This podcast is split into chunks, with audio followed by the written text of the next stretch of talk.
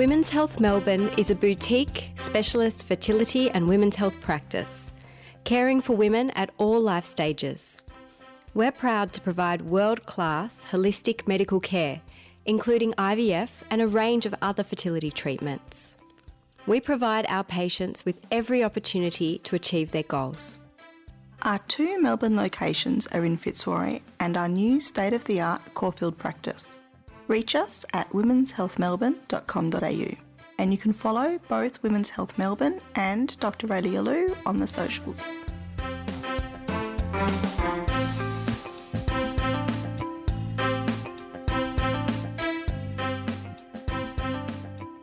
Welcome to Knocked Up, a podcast about fertility, pregnancy, and women's health. I'm your host, Jodie Morrison, and I'm joined as always by Dr. Raelia Lew, CREI fertility specialist, gynecologist, and director of Women's Health Melbourne. If you're enjoying the show, we'd love it if you left us a review and give us five stars on Apple Podcasts. Many people are affected by infertility. If you know someone who might benefit from listening to Knocked Up, send them a link. This is our passion project. We're not professional podcasters. We do it to support and empower women with evidence based information, to cut through the noise of Google and the well meaning advice that others may give. Email any questions to podcast at womenshealthmelbourne.com.au. We'd love to hear from you, and this episode is a listener request. It is. And I've got the same question as the listener. What is MTHFR? Yeah, so what does it look like to you, Jodie? Well, it looks like something that we can't say. I would have to put an explicit sign next to our podcast. Yeah, well, that's the, you know, the mother bleeper gene. yeah, that's what people call it online. So that's what it's called? Well, no, not officially. um, so MTHFR stands for methyl tetrahydrofolate reductase. It is a gene and it codes for that particular enzyme. So, in this scenario, maybe it's worth knowing what a gene is? Yeah, sure. So, let's break it down. So, we are what we call a multicellular organism, meaning that our body is made of lots and lots of cells. And in the control center of our cell is a nucleus of every cell. Not every cell, some cells don't have one like red blood cells, but most cells do. And in the nucleus are the chromosomes, which are the structures that we have that are kind of like the instruction manual for the cell, and they're made of DNA. And the DNA, when you unravel it, is made of little units called genes. And each gene is a little page in the instruction manual telling the body how to make something, often a protein. And that is basically how our body works by following the instruction manual making these proteins which give messages to our cells telling them what to do and how to function. So, what does the MTHFR gene do? Well, it makes MTHFR. so, MTHFR is an enzyme.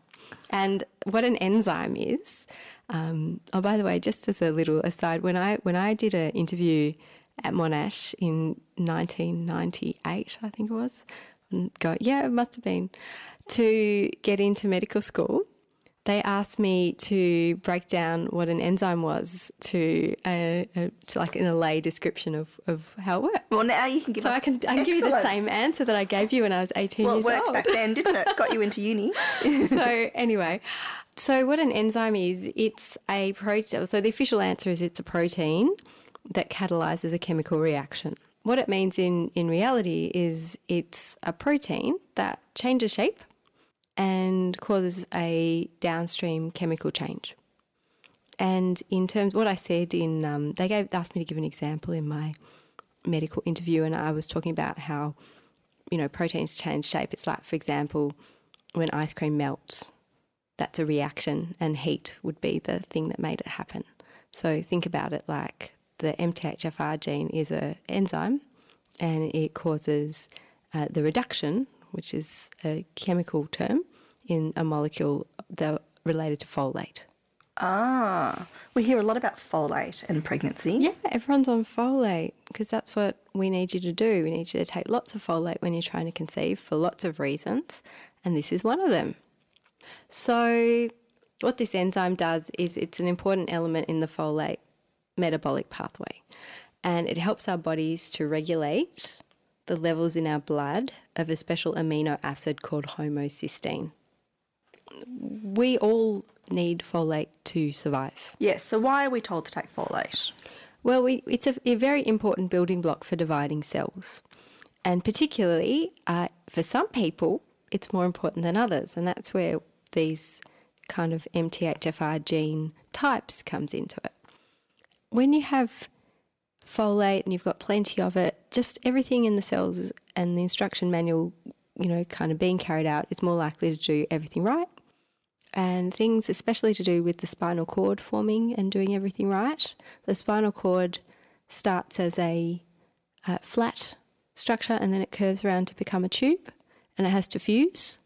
And when you don't have enough folate, it's a risk factor for that not happening properly. And things like spina bifida, which you might have heard of, where the spinal cord in a baby doesn't fully fuse, that can be something that happens more commonly in someone who's folate deficient. So, anyone who's ever had that happened to a baby, whether they were taking folate or not, in another pregnancy would be given really high dose folate. And the other people we give really high dose folate are women who are taking drugs that put them at risk of not having enough folate despite taking a normal supplement. So, women, for example, with epilepsy on medication for epilepsy would be asked to take a really high dose folate, or women with bad diabetes would be asked to take a high, high um, dose folate. So it's a gene mutation, you mentioned. Well, yes, it is. So MTHFR is a gene and it's a protein. There are different varieties of this gene in our population. And an example I give when I talk to patients about it is like eye colour. Because patients understand that you can have brown eyes and you can have blue eyes, you can have green eyes, you can have hazel eyes, and they all work okay. And there are subtle differences in the function of these different types of eyes without any of them being a real disease. And then there are people who are blind and it's got nothing to do with their eye colour, right? So if you really don't have any function of the MTHFR gene and it doesn't work, it's a really bad disease that has onset in childhood. Okay. So I can talk to you a little bit about that later.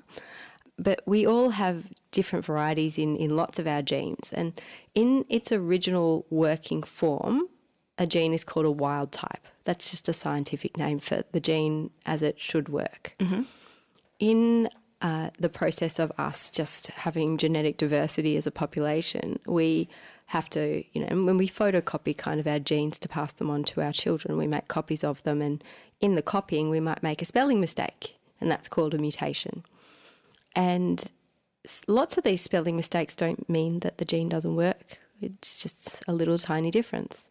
And that's how things like blue eyes and brown eyes came up. That, you know, when passing down the brown eye gene, which is the original, someone made a spelling mistake and the result was blue eyes.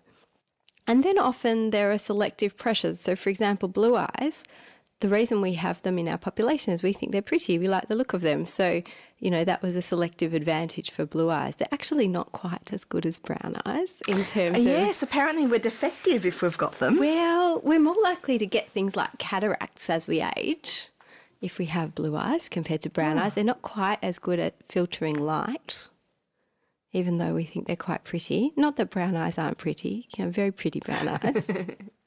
um, but what I'm trying to say is it's not necessarily, it's a slight weakness to have blue eyes, but it's not like a deal breaker. Yeah. And the MTHFR gene polymorphisms are like that too. Okay. So think of it as a risk factor rather than as a disease. So it's a risk factor with blue eyes that you might get cataracts. Mm-hmm.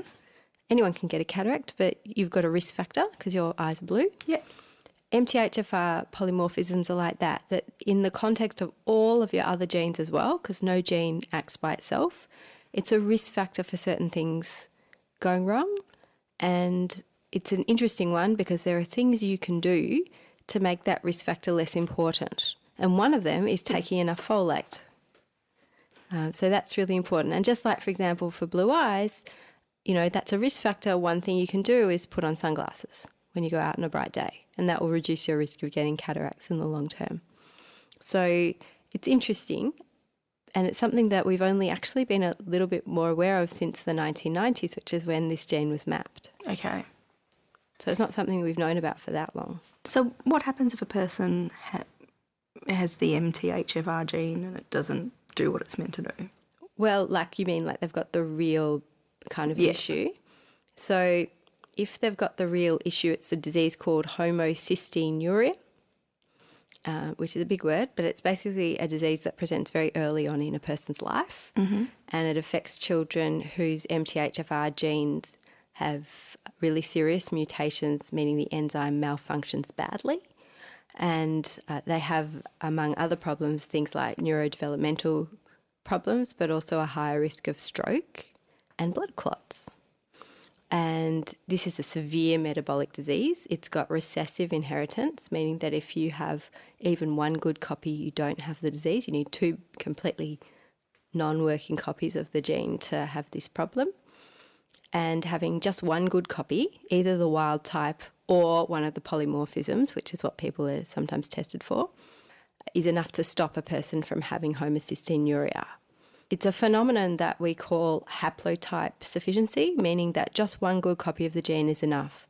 And we all have recessive conditions that we carry that we have no idea that we have. That's why, if you have uh, a listen back to the episode that we did on genetic screening, like people who have a family history of things like cystic fibrosis, for example, um, are rare in terms of you know babies born with cystic fibrosis. Most people who have a baby with cystic fibrosis have no idea that they had that in their family or in themselves. So a lot of recessive diseases uh, are what we call haplotype sufficiency, meaning that just one good copy is enough for you to be completely healthy and normal. And if you have two bad copies, then you're in trouble. And um, and so that's really what the situation is with this condition. So when the kind of polymorphisms were discovered in the MTHFR gene, scientists and doctors hypothesized that maybe some of the issues suffered by people who have homocysteinuria might also affect people in a milder form with MTHFR polymorphisms. But you know, since the 90s, the gene types have been wide, widely, widely studied across lots of areas of medicine, not just fertility. And we've learned a lot about it. And we now appreciate that they don't cause disease, but they can be thought of as a risk factor, Okay.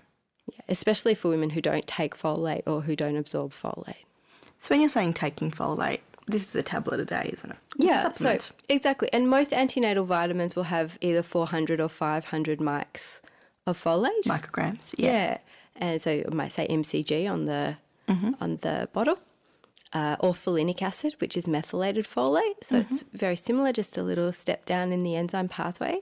And just 400 micrograms a day is enough to stabilize the enzyme of MTHFR and make the polymorphism. So if a woman has a polymorphism, which is not the wild type but some of the other types, work just as well as the wild type form. So taking the folate actually helps strengthen the action of the MTHFR gene. And that's like a therapy. So it's super important as um, you know, regardless of what your genotype is of MTHFR, Yeah. it's really important to take supplemental folate when you're trying to get pregnant because Yeah. you have to eat basically like a- Enormous a amounts of spinach. Mm. spinach a day, exactly to get the same amount of folate that you'll get in one little tablet. And it's especially important for women who have the MTHFR FR polymorphisms because they have the We risk don't. factor, so they definitely need the folate. And it's not just a matter of taking it here, there, and you know when It's when you remember. consistent. It's got you got to be consistent. And I think that's the only real value of doing the test is to, you know, make sure that people are consistent. If we could say every woman who is pregnant is going to take the right amount of folate every single day, well, really, you don't need to do the MTHFR test on anybody because uh, you'll be treating the problem without diagnosing it. What are polymorphisms? So the polymorphisms for the MTHFR gene, or in general, what's a polymorphism? I think in general, and then what they are for Yeah, the. so it's like what we were talking about. So like brown Yeah. eyes and blue eyes are two different That's the polymorphism. Exactly. So they they work okay. They're a little bit different. One might be stronger, one might be weaker, but they're you know, poly means many. Yes. And morph is, you know, from the word for shape. So many shapes, many different types of the same thing. What's the polymorphisms of MTH? FR. FR. so um, the wild type has a gene name which is 677CC uh, Yes. or 1298AA, depending on the nomenclature. right, but we don't really need to worry about Um, Yeah, that. so the poly- well, you kind of do if you if you If know what it. the polymorphisms are, because like they're not called blue eyes, brown eyes, they're called that. Yep. So that's a wild type. Okay. And then there is a variation on the wild type, which is C677T, and that's otherwise known as A1298C. um, so, so they're the two polymorphisms, and they are DNA changes, and they are very common in our population, and they exist both in fertile women and in non uh, fertile women.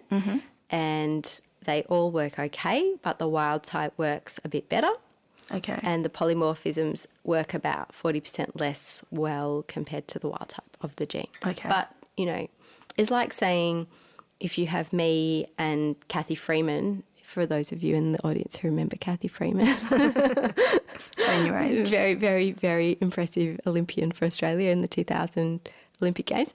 She runs very, very fast, or at least she did then. So if you had me lining up against Cathy Freeman to run a race, I could finish the 100 metres without, without, you know, keeling over and dying, but she would finish it way before me. So think of a polymorphism like that. It's still okay. It's Yeah. just not amazing. And in terms of um, polymorphisms, we think that they spread in the population for a reason. I was like- going to ask if they're in Yeah. particular populations. yeah, they are actually. So we think they started in the southern Mediterranean. Mm-hmm. And we think that that was because maybe people who carry them might be slightly protected against catching malaria. What would the connection be? Well, that people who had the polymorphism were less likely to die in an area where there was lots of malaria. So it's like survival of the fittest. Okay. So that's the survival advantage. And we find that that actually is a common thread Yes. for quite a few different uh, genes. So, for example, sickle cell anemia, similar in Africa. So, if you have sickle cell disease, uh, then it's a terrible disease. But if you carry only one copy of the sickle cell gene, then you're better at surviving malaria. So, that became a recessive condition that was common in Africa. Okay. And then there's thalassemia, which is similar, also in southern Mediterranean, that it's an advantage for malaria. So, uh, what we can take from that is malaria was a pretty common and pretty serious problem. Uh, and those, it still is, by the way. we just have good drugs now. Yeah. But um, at that time, having this change was actually advantageous for a reason. We think cystic fibrosis is the same, by the way. We think that when um, you are a carrier, not affected, but if you're a carrier, you're less likely to catch cholera. Oh, okay. So, or, or you're more likely to survive it if you catch it. yes. So, So that's why it exists. so still. that's why these things kind of make their way into our population. So that's kind of the explanation as to, to why the why. Uh, but in terms of the take home message, it's remember to take your folate because if you are taking folate, uh, then, you know, and your folate status is what we call replete, you're absorbing it well and you've got plenty, then you don't have to worry about your MTHFR gene status. Uh, but if you have had a miscarriage or you've had a few miscarriages, and one of the things that your doctor's done is looked into your MTHFR gene status and found out that you have a polymorphism, then for you it's extra important to take your folate. And you don't want it to be just taken every you know five days. You want to take it every, Every day. single day, exactly. Because if your folate status is low, then having the polymorphism may end up being a serious risk factor for disease. And also, there are some people who don't absorb folate so well, and sometimes you can be advised to switch to methylated folate, which is otherwise known as folinic acid. Uh, and that's another way of doing it. And for those of our listeners out there who may have trouble swallowing big tablets, which I think is a problem, because I think in our market, a lot of pregnancy multivitamins are sold as essential, and actually, a lot of the ingredients of the multi are non essential. You can get lots of vitamins from, you know, fresh fruit and veg, and you don't have to take every vitamin in a multi, but folate you definitely need to take in a, in a vitamin. So you can actually get folate or folinic acid for that matter in a much smaller tablet with just folate in it. There's a couple on the market. I don't want to spruik any particular brand, but go into a pharmacy and ask. Mm-hmm. And if you say, I would, I really, it's really important to me to take my folate, but I can't swallow big tablets, then talk to the pharmacist and they'll be able to show you little tablets with just folate and maybe a little bit of iodine in it you without to all the other stuff. Could go to a compounding pharmacy and they can Of also course. make it for and you. And folinic acid, you know, there are a few off the shelf preparations or you can compound it. Sometimes you might be prescribed something else and we can compound things together to, you know, make life easier in terms of taking one tablet a day. But in terms of um, folate, you don't need to get that compounded. You can buy it over the counter. Thank you so much. My pleasure. Demystifying the MTHFR. Who knew? Without swearing. Without swearing. On the podcast. Obviously, you're welcome to swear at home when you say it. Thank you for listening to today's episode of Knocked Up about the MTC. MTHFR. I don't know why I can't get it right. If you'd like to know more about it, there's actually an article on Dr. Raelia Lew's blog on the Women's Health Melbourne website, Yeah, we call it MTHFR WTF. rightfully so. We've also got past episodes if you're interested in what we've been talking about today. Like we mentioned, the episode about genetic screening and all sorts of things relating to women's health and fertility. By subscribing to our podcast and giving us a good review, it helps others to find us and we really appreciate it. Our mission is to empower women seeking real, honest, and accurate fertility advice. We appreciate your help. You can follow us on social media at Women's Health Melbourne and at Dr. Raelia Lew. We'll be back soon with another episode.